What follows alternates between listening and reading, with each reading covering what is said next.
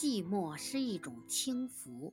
二，作者梁实秋。在礼拜堂里，我也有过同样的经验。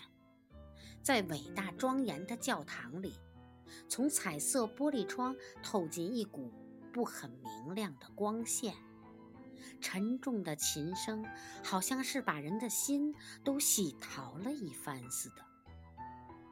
我感到了我自己的渺小，这渺小的感觉，便是我意识到我自己存在的明证。平常连这一点点渺小之感都不会有的。我的朋友肖立先生，卜居在广济寺里。据他告诉我，在最近一个夜晚，月光皎洁。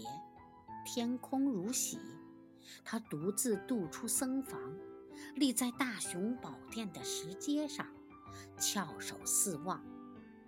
月色是那样的精明，蓊郁的树是那样的静止，寺院是那样的肃穆。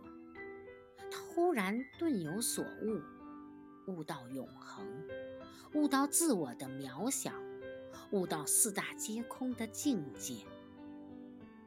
我相信一个人常有这样的经验，他的胸襟自然豁达了。